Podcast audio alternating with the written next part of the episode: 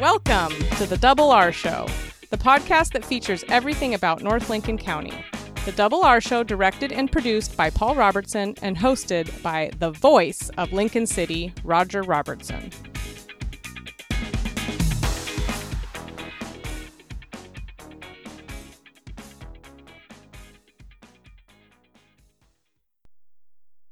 Podcast number one, our first guest is State Representative David Gomberg, a gentleman that I've known for a lot of years, long before you became state representative. Oh my goodness, Roger. Well, first of all, let me say that it's a pleasure and an honor to uh, to be the, your, your, very first guest here. And yeah, you and I go back uh, a good 35 years. Not our first time recording together, but uh, but I think the first time is when you were actually doing local news here yes. in Lincoln City for what was then Channel 10. Yep, TV 10. As we watched the numbers slide off the wall. Well, that was a long, long, long time ago. Session just ended, but David, during the course of the session, you made this statement, and I've heard you make it several times. It was either going to be the best or the worst. What was it? You know, at the end, it was pretty darn good. Okay. But uh, but there was a time when we weren't sure that anything was going to happen. We weren't. We were in the House every day working. We met, we debated, we amended, we voted, and we sent bills over to the Senate.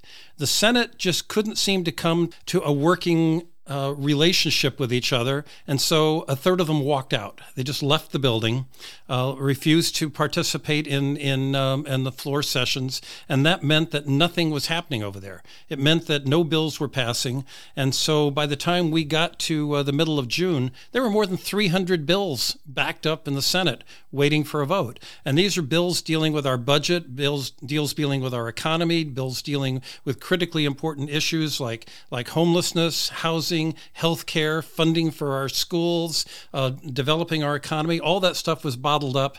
And at the end of the day, passed out in the last 72 hours. Tough.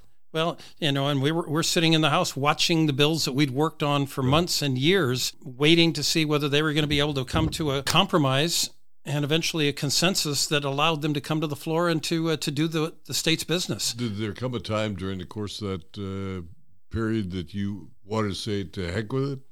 Well, no, I, I always had confidence in the Senate, confidence in the process, confidence in the people there. Why?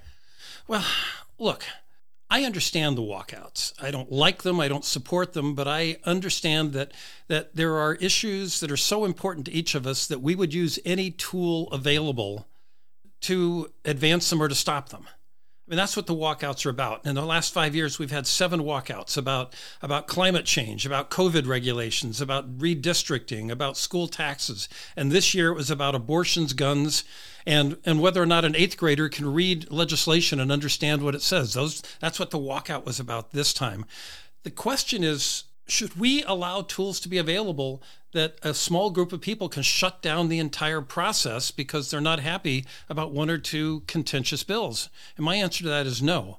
And I think that that's where reasonable people land, and that they were going to come together at some point and call off this uh, this obstructionist effort and get back in and get the work done.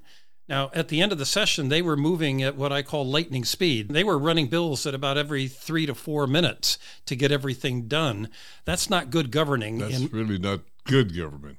Well, it's not debate. It's not mm-hmm. uh, rational thinking. I mean, look, all of these bills have been through committees, they've been voted on in the House. It's not that they weren't vetted, it's just that banging them out one after another after another to get through the backlog is not the best way to handle government. And that's, that's a disappointment the session brought home a lot of money to the district, or you brought home a lot of money to the district again.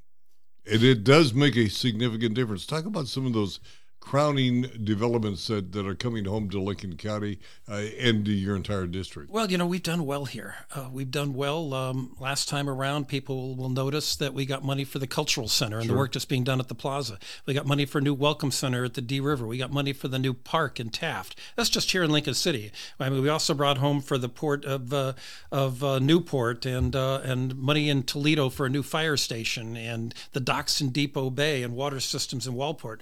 Seventy million million in the last four sessions. And this session, I think we repeated that success. You know, how did we do that? Well, you know, I'm using my seniority mm-hmm. and my my position in the legislature as co chair of uh, the Transportation Economic Development Committee and vice chair of Ways and Means. I'm using my experience and my knowledge of the process and a little bit of legislative guile, which is to say, let's actually ask for stuff. They're not going to give it to you if you don't ask for it. And once you ask for it, you've got to you've got to stay on board and keep working it from day one till the very last day. This time around, we've got the money that Depoe Bay needed to finish repairing their right. docks. Those things are getting ready to fall apart. Their economy in that little town's going to mm-hmm. collapse if their their their docks don't work.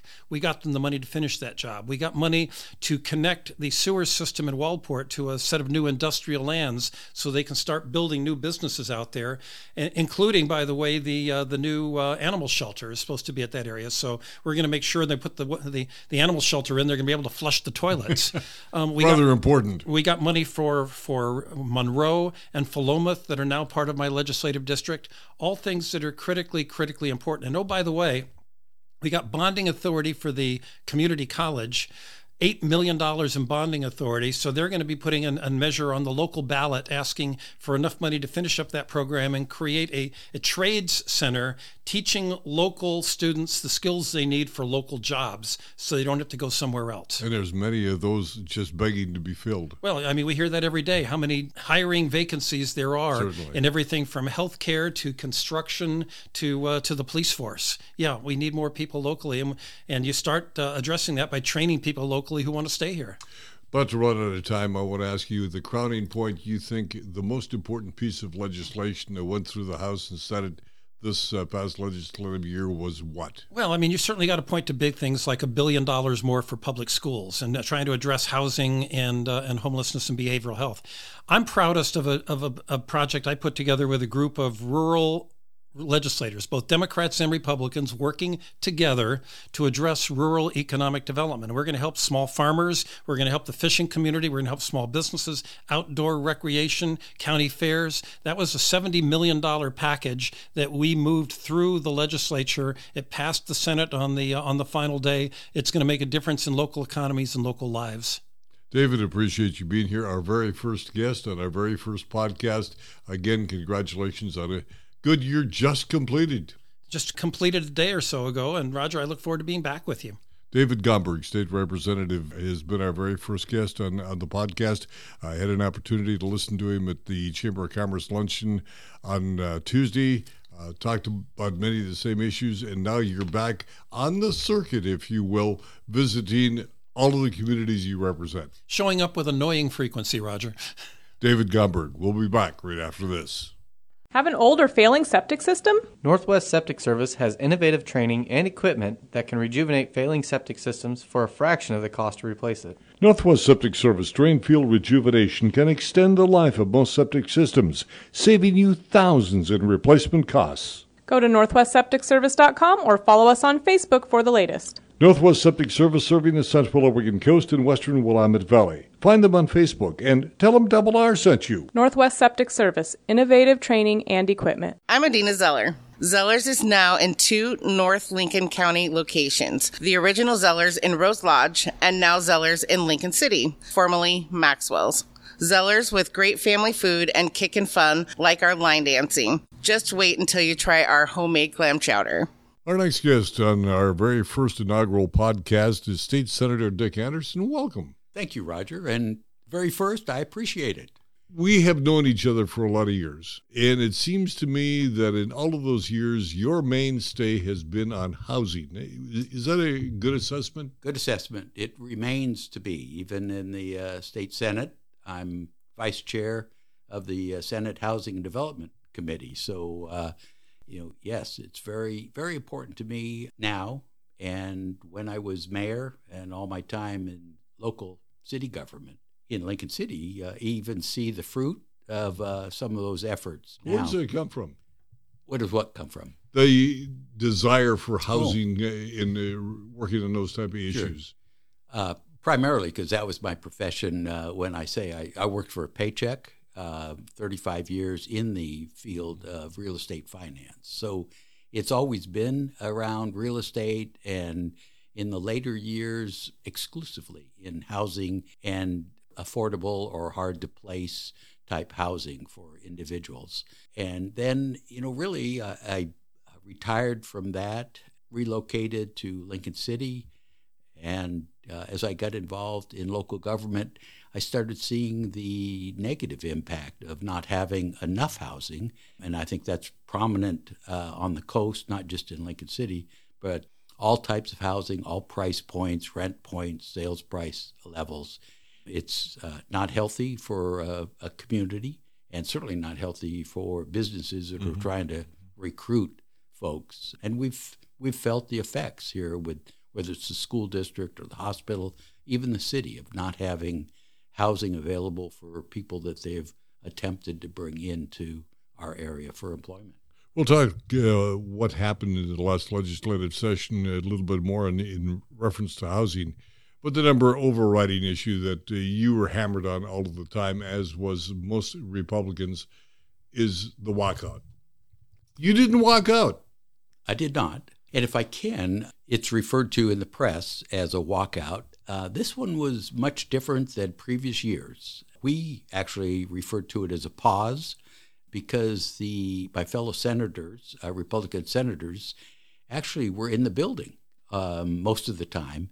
They did their committee work, so they attended uh, committee meetings. They were involved in all areas except for the floor sessions when actual bills came to the would come to the floor and a vote was taken. Where previous years they were just gone from the, the building and would be out and about. But for the, the 60 plus days, they were they were around. So yes, uh, I and one other senator uh, were two of us were on the floor. I think in the six um, months, 160 days, I missed exactly one day out of that time from my Senate duties uh, in Salem. The pressure on you must have been just huge from both sides. It was. It was. You know, I played a role because um, one I should clarify that I'm a deputy leader in the uh, Senate Republican caucus. They voted me into that position at the start of the session, which I took as a real privilege because, you know, to me, from that caucus, it um, showed, I, I think, a, a position of moderation that even my short tenure in the Senate and with them, they saw that I was available, made myself available, accessible to mm-hmm. uh, across the aisle, as you would say. So my role in this was to be on the floor, to, in essence, uh, be the hard for you to believe, Roger, but the pretty face, um, the good guy, bad guy. Sure, um, I understand. The leader, uh, Senator Knopp, was uh, clearly the bad guy, and I was on the floor as the good guy. That leadership, uh, the Democratic leadership, the Senate president could access mm-hmm. uh, as communication. So there was a role there, and it was strategic as to what the caucus was doing. Speaking of the caucus, uh, you have a coastal caucus, correct? Lots of coast, lots of caucuses. Coastal caucus is actually individuals, both chambers, House and Senate, senators and uh, representatives that have their districts that have a piece of the ocean. There are seven of us. Uh, interestingly, uh, six Republicans and one Democrat out of that uh, seven. But when we get together, it's a, a, a unique caucus because we primarily deal exclusively with ocean kind of things or things that impact the ocean. So it's easy for us to lock up, um, be um, agreeable on those kind of things. And when you think about, geez, seven people out of 90, that doesn't sound like a, much of a source or a force. But when you think about every one of those individuals are on different committees, different chambers, we're talking to a lot of people. And it has proven to be one of the older caucuses and the more reliable and persistent. And uh, we've gotten actually quite a bit done. Everybody's got to agree. So all seven of us have to agree on the issue before we get behind it. So it's uh, it's been a, a, a good, strong caucus and one that I think the whole coast has benefited from. So, what's next? Well, uh, I have spent uh, my time in the, the, Senate actually expanding on what I was working on and saw as mayor of Lincoln City all those years housing, child care, the health cares, physical, mental, and behavioral, uh, oral health, and education. Those those kind of four areas have been my areas of one expertise, building on those, but really focus. And uh, so, you know, I, as we talked about earlier, I've done a lot with housing, continue to do a lot with housing, and, and we can talk about those things later. Childcare has been just as important, and actually, I have a bill that's waiting on the governor's uh, desk uh, to sign, which will be a first in the nation type of pilot program uh, specific for Oregon, but it's uh, garnered a, a, great deal of interest and attention that I'm kind of excited about. We're going to have State Senator Dick Anderson back with us on our next podcast uh, as well, and we'll talk specifically about uh, some of the actions that were taken by the legislative session that just concluded. With us, State Senator Dick Anderson. We'll be back in just a moment. The busiest family in North Lincoln County, the Zeller family, correct, Adina? Yes, that is true right now. we are very busy. You have two restaurants. I mean, you got the Zellers uh, out of Rose Lodge. You got Zellers here now in Lincoln City. That's that's a handful. It is a handful, but I have a really good crew and good family, and we all work together and make it happen. Making it happen food wise, chowder is wonderful. Thank you. Yeah, it's homemade. And we came up with a recipe out in our Rose Lodge location, and it's the same at both. What are the things that are in common between the two restaurants? We provide breakfast on Saturdays and Sundays in the Otis location. We actually have our clam chowder, our steaks, a lot of our breakfast uh, items, and our a lot of our dinner items. They're a lot the same. You know, we've got a little bit of country in everything, so we like the country style. One of the things that happens here, Zellers in Lincoln City, is line dancing. Tell me about that. Yeah, every Wednesday night, starting at 7 o'clock, it's free. We partner with Stephanie, and she comes in and teaches line dancing for an hour. And then afterwards, for about another hour, they get to practice what they learned, you know, and it's kind of, a, it's a lot of fun. We're waiting for you to do it. there we go. I'm a kind of a rock and roll guy, though. Well, we could put some on for you. You know, uh, our music on Saturday nights, we get live music every weekend. Every Saturday night, we have a new band come in or one that people have previously loved. And some of them they play some anything from country all the way up into rock and roll. So we have a little bit of everything mixed in there. You started out with a coffee shop. Now you've expanded to two restaurants. That's a lot of growth in what, two, three years? Two and a half years. yes, yes. So we started off uh, with a small coffee shop in Otis, and we thank God for that opportunity. And then it just grew in to getting our Rose Lodge uh, location. And lo and behold, we got lucky and got Maxwell, something that our families loved for many, many years. Tell me about all of the family involved in, in Zellers. So, my right hand person is my son, Dean Zeller, and then my husband, Dean, and David. And then Charles, he's just part of it from a distance. He likes to taste the food. But but everybody's put a lot of hard work into this place and it wouldn't have happened without our employees. So they they did a lot of work to put this new place together. We put a good oh three or four days into it, and then I just opened right up. it's a lot of work. It seems to be a lot of fun, and you enjoy it. I absolutely do. I've done it all my life, and we're locals here, born and raised. So my family just loves to help the community and be around in the community. It's Zellers, Zellers in Lincoln City and in Rose Lodge. Don't miss an opportunity for some of the best clam chowder going. Thank you very much. Mold, fire, biohazard, or water damage in Lincoln County? ServPro is your go to solution. We specialize in fast, reliable restoration services. From fire damage to biohazard cleanup, we can handle it all. Call us today at 541 243 2946. Art. Art on the beach. Do the two go together, Duncan Berry? Oh, yeah. Like peanut butter and jelly. Duncan Berry is with the Cascade Head Biosphere Collaborative, Art on the Beach, July 4th. What happens with Art on the Beach? Well, you know, uh, most of us just walk on the beach. We look at it as a canvas for art. And so what we do is we take rakes and big drawing tools and we do 100 yard long, that's a, that's a football field, uh, size graphics uh, that talk about the place we live in and connect people to the ocean. But art is supposed to be in churches, museums, cathedrals, on the beach.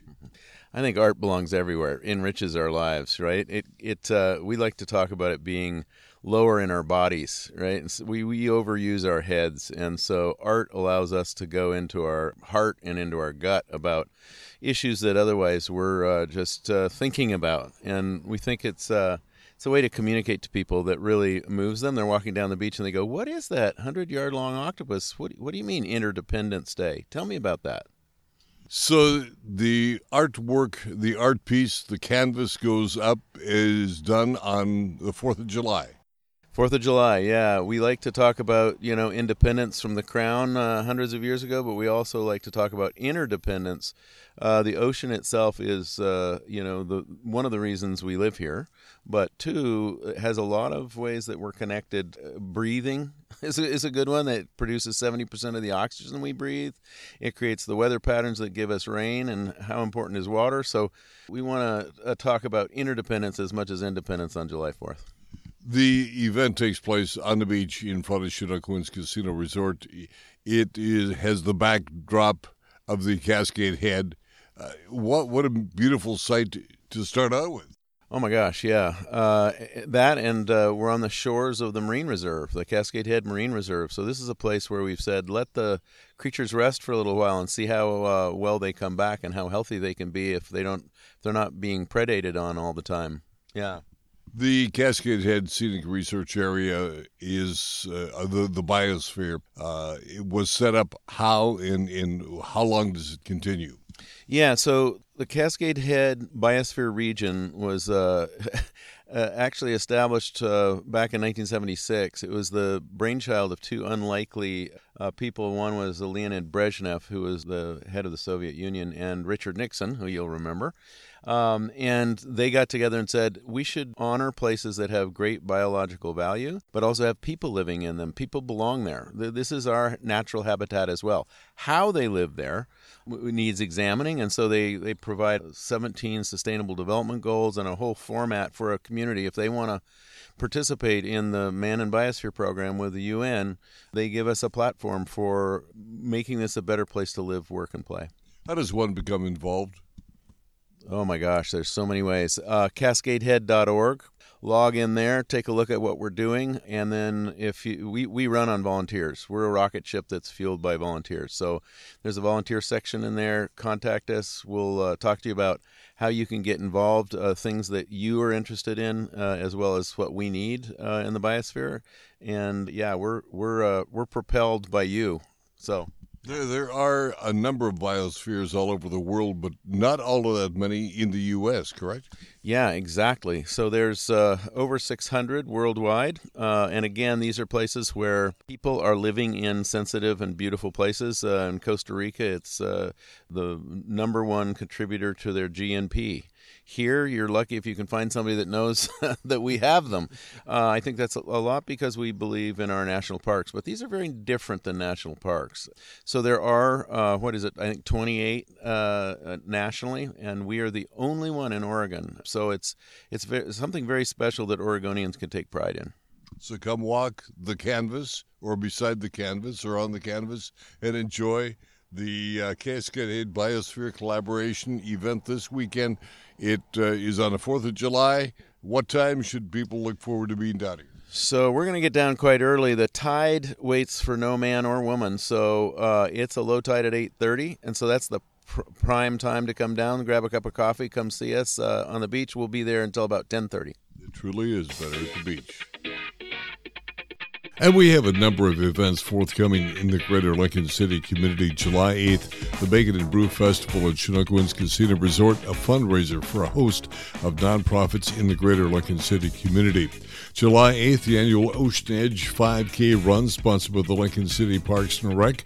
On the 15th of July, we're all going to go to Newburgh and celebrate Ed Johann. Ed is a former city councilman here in Lincoln City, but more importantly, celebrating his 100th birthday, he's a Pearl Harbor survivor. On the 15th, the Righteous Brothers come to Chinook Winds Casino Resort. On the 16th, it's jazz out at Beachcrest Brewing. And in August, I'd like to remind everybody the Sandcastle Building Contest, sponsored by Moe's, down in Southwest 51st Street in the Bay Area of Lincoln City. Lots of events for you, your family, your friends in and around Lincoln City. You've been listening to the Double R Show. Join Roger and Paul Robertson as they explore everything about North Lincoln County. The Double R Show, produced by All Ways Productions and hosted by Roger Robertson. Have a story?